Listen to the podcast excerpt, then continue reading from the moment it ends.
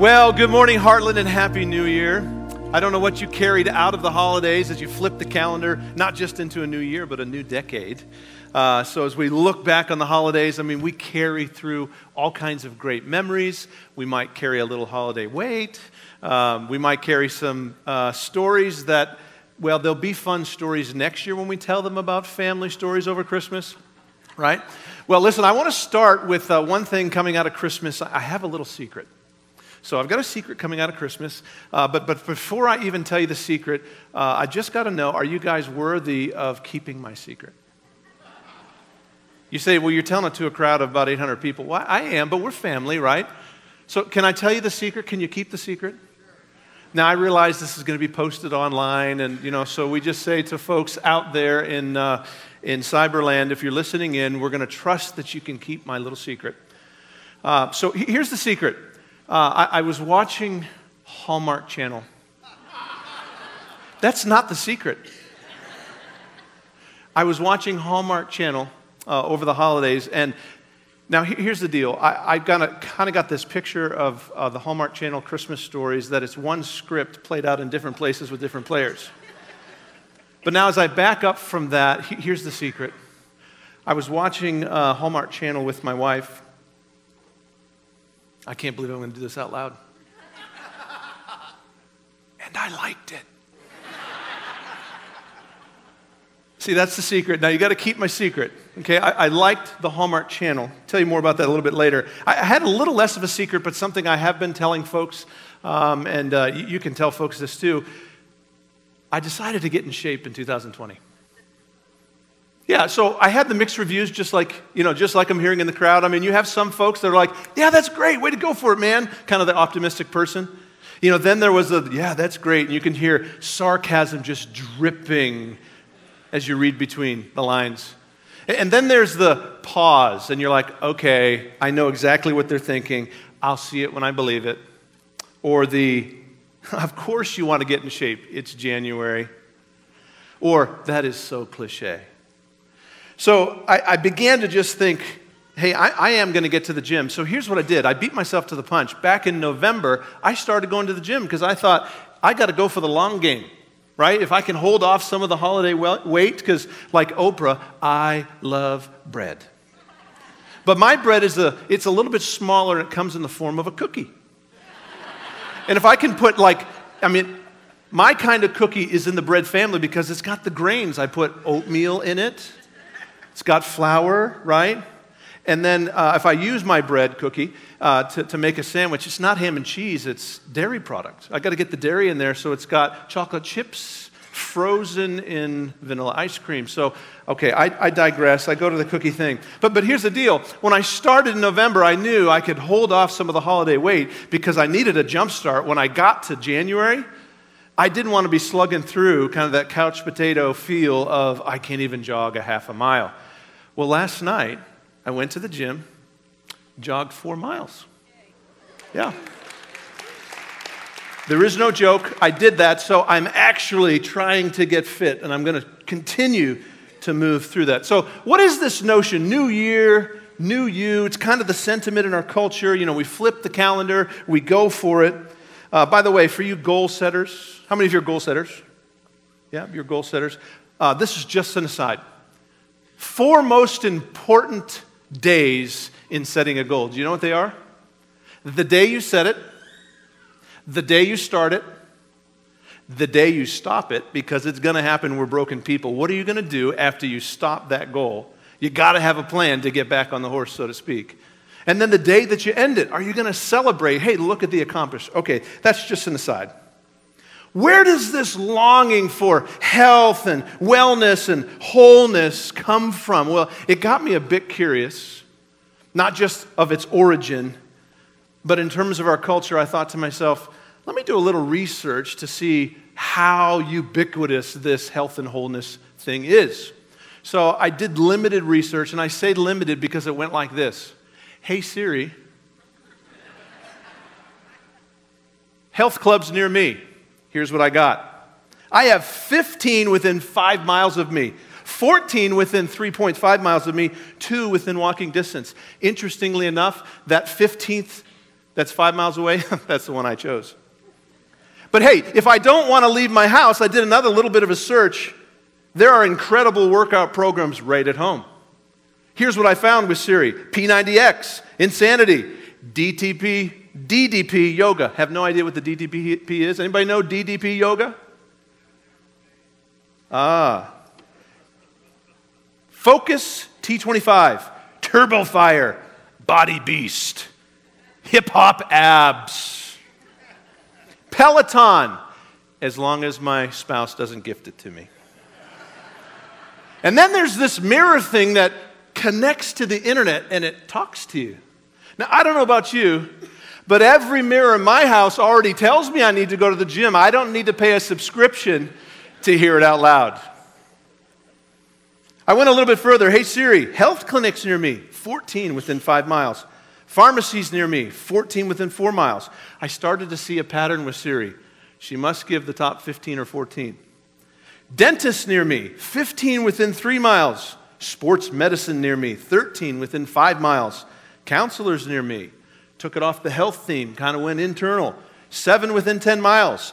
I thought, well, what if I need a therapist? 15 within 10 miles.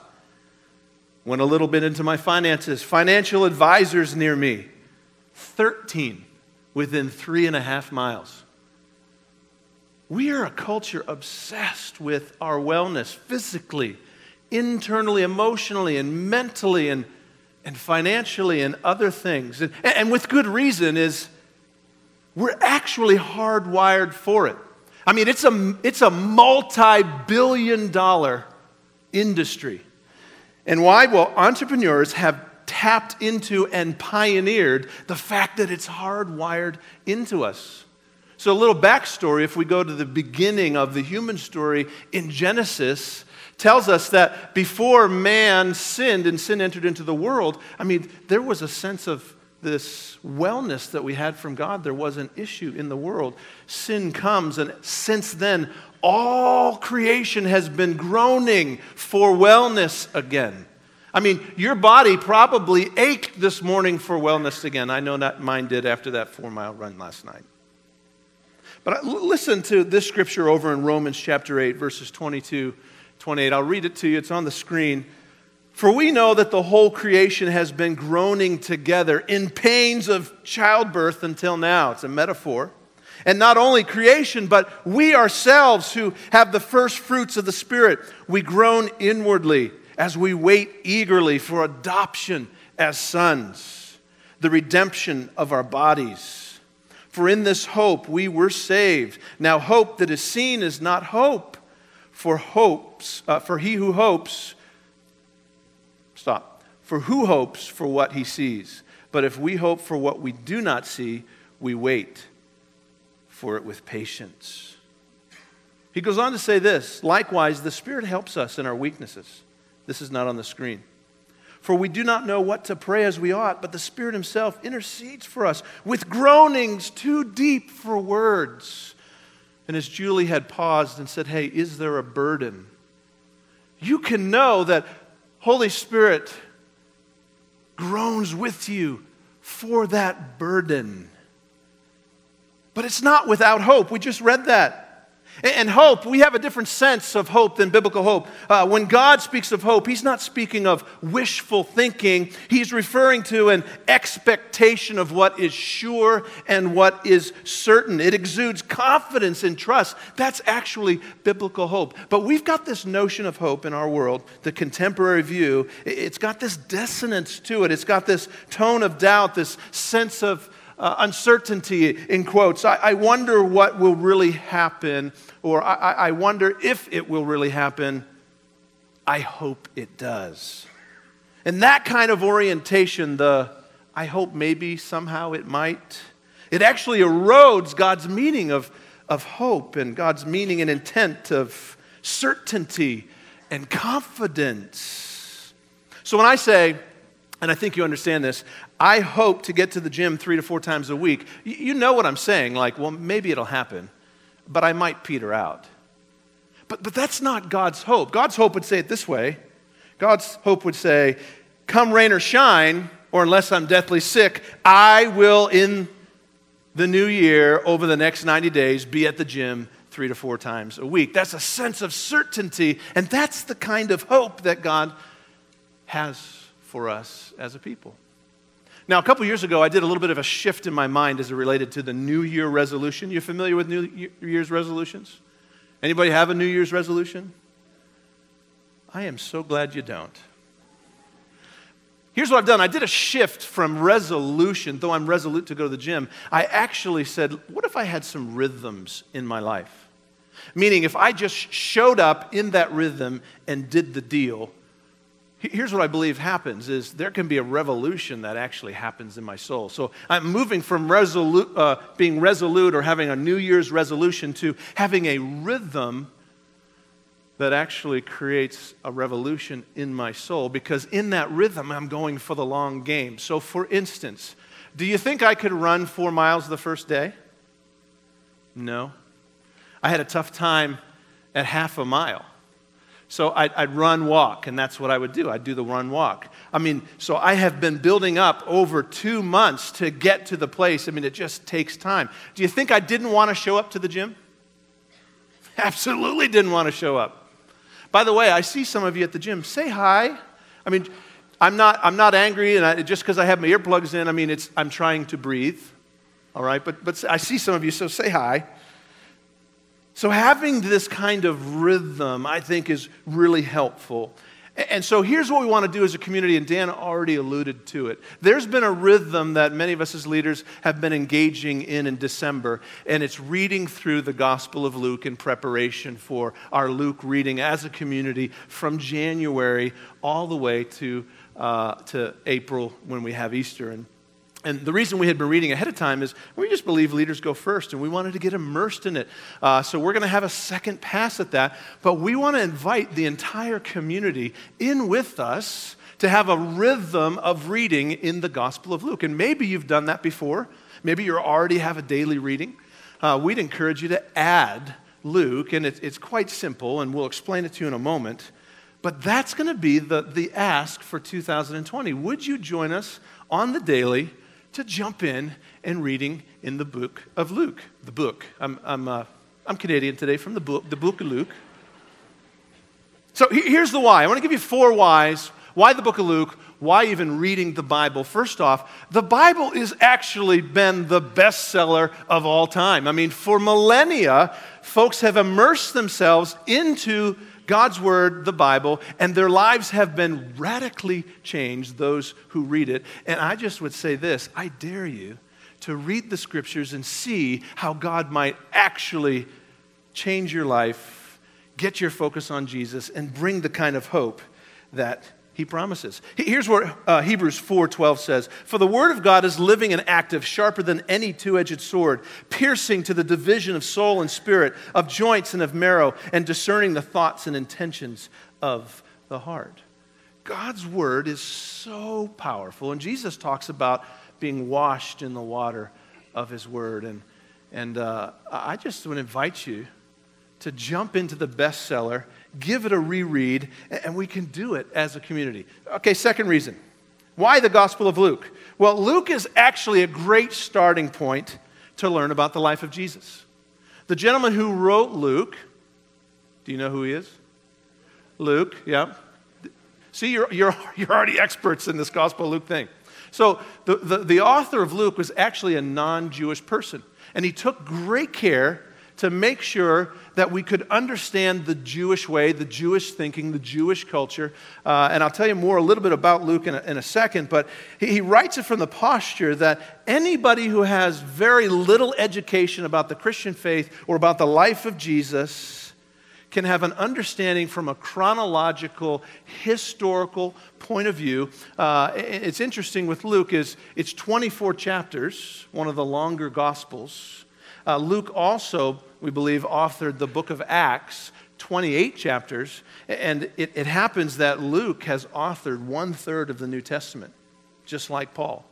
It's just, he, he is so thorough. So, who is this guy, Luke? Here, here's the third reason the author, Luke, this dude is a stud. Okay, here's his resume. He's an author. He wrote Luke and Acts. I just told you that. He's an evangelist. He can't wait to tell people about this Jesus, and he had to put it in writing, and he wanted it to, to, be, to live beyond him as a legacy. Uh, he was a historian. Luke's attention to detail and his abundant eyewitnesses account serve as actual credible historian or historical uh, view of the life of Jesus, the ministry of Jesus, the death of Jesus, the resurrection of Jesus, lest I forget the birth of Jesus. Often it's Luke chapter 2 that we use in reading the Christmas story. He, he was also a physician. So his gospel is actually the longest of the four, and he includes the most about healing the sick which would make sense as a doctor. It just shows he's got this great compassion for those who are sick. He was a missionary and loyal friend. So he went with the Apostle Paul on missionary journeys. Uh, he wasn't just his pal, but when much of Paul's cohort began to desert him when persecution came in Rome, when Nero uh, was bringing deadly persecution. Luke stayed on with Paul up to his death. I mean, that's an incredible incredible friend. He's also a theologian. His gospel has the most detailed uh, account around the birth of Jesus and more detail than the others around the death and resurrection of Jesus. Well, here's the fourth reason. So, the first three, put them up on the screen. The Bible is a bestseller. Luke's a great starting point. The author's a stud. But this book is a book of hope. If we pull right through from the Christmas story in Luke's chapter 1 and 2, what we see is him telling us about the hope that came into the world in the form of a baby in a manger who grew into a boy, and then he moves through the entire book and he tells us about the hope the hope of heaven that came to earth, the hope of Jesus, who is a person, the hope that came to live among us, the hope that has come to give restoration, not just physically, but this eternal hope. And one of the key verses in Luke chapter 19 is that the Son of Man, referring to Jesus Christ, he came to seek and to save that which was lost which is just incredible good news for a person like me who often feels lost. Even coming into a new year, I can feel lost, but I can go to a place like Luke and I can find myself again. So, so let me pause. We used to have this thing, uh, it's a writing utensil called a pen. And we used to have this thing called paper, and they would make it out of tree pulp and they would create this incredible stock of stationery. Are you guys with me? I know you've heard of a pen and paper, I know you have. But it seems like we've moved past a bunch of that. But it was interesting with my kids is they actually don't know how to write this handwriting called cursive. So they were looking at some of my handwriting like, I don't know how to read that. I'm like, do they not teach you cursive right now? So it's interesting, pen, paper, and cursive. We used to do this thing called writing love letters. Do you remember the love letter scene? You don't want to share the love letter scene, huh? Well, my wife and I in college, we used to write love letters. Uh, pretty amazing. We'd probably do it a couple times a week. And I say love letters. I mean, they were short notes on nice stationaries. Hers smelt nice. Um, I don't really know how mine smelled. I didn't think about that. Uh, probably should have thought about that, but she married me, so we're good to go. But we would, we would write back and forth, and I can remember combing over those love letter notes each night, and, and I just I would hang on to them, but then I would read into, you know, okay, what, what is she really saying in this piece? Anyway, care packages. Do you remember care packages in the college? We used to get care packages all the time. The shoebox my mom would send, and, and she'd send the she'd send my bread, the cookies, right? And then she'd send the essentials, and it, just in time. You know, I don't have to borrow my my roommate's toothpaste anymore. He didn't know that. I probably didn't know he was using my toothbrush, so it was all good. We swapped. But the cookies were great and the toothpaste was necessary, but it was the letter that mom would write that would remind me of home, would remind me of where I came from, would remind me of who I am. And I could hang on to the letter in the tough time of the semester. And I would actually go back to when I would open up the cookies and I would you know, kind of ration them and share them. I'd go back and I would read the letter.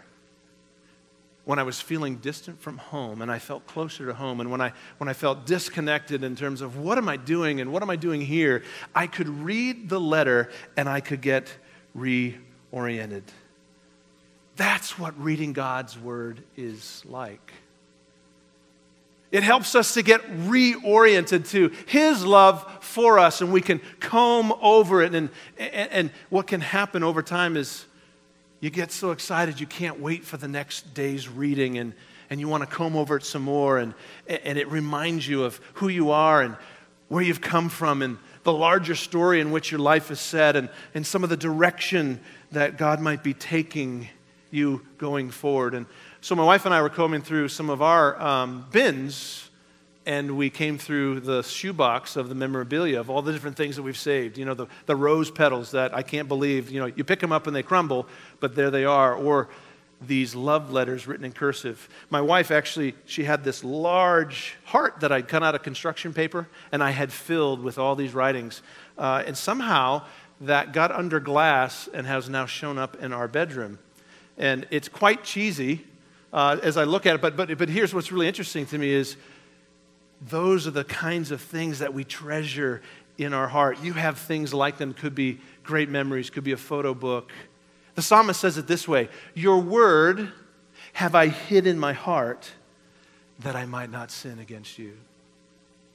And, so, as a community, we want to go after hiding God's word in our heart. And the first step in that is actually just reading right from the great book. Well, so how do we plan to do this? Get a little bit practical. We're going to go two chapters a week. So this is chapters one and two. We're coming out of Easter. Uh, my job was to get a lot of information in a short amount of time to kind of set us up to go forward.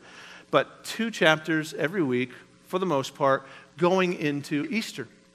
And so you can jump into the journey. We've got a devotional that'll help you just read a little bit each day. You can go get the app and jump in. Uh, or if you like to color outside the lines like me, you can just read a chapter a day or read the same chapter throughout the week. Really, really simple. But, but here's what we like to do we're not calling this a resolution, this is just a communal rhythm that I guarantee if you jump into the rhythm of reading God's word, stuff just begins to happen. Stuff pops off the page. He begins to give incredible hope, and our eyes get fixed on putting first things first. And a Jesus first life, I mean, it is amazing. Now, how, how do I know that? Well, I talked to him last night before I went to bed. It's amazing. I, I talked to him this morning when I woke up. Amazing. Here's what's really cool he talked back. I talked to him before I stepped on the platform. Matter of fact, I've been talking to him because we're hardwired to be able to have a three way conversation. We, we, can process 450 words per minute, but we can only speak about 150. So that means as I'm sharing my 150, there's 150 also going inside of me, and I could be listening to the 150 that God might be sharing with me. We're hardwired for that kind of conversation. And all of us can have that kind of conversation. But it just takes time for us to build that. So here's what you'll need. Number one, you'll need a copy of the Gospel of Luke. I know that's the no of the century, but where do you get a copy of the Gospel of Luke? Well, if you have the big family Bible at home, it's got Luke in it. Table of contents will tell you the page that it's on. If you have a Bible, it's in there. If you need a Bible, we have some in the hub. We'd love to give that to you. They're easy to go onto Amazon. You can purchase a Bible. If you have internet access, you can go to www.biblegateway.com and there's all kinds of translations there. Or if you have a mobile device, there's the YouVersion Bible.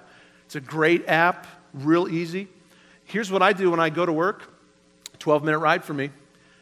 Plug it in, and I can listen to the Bible being read while I go to work.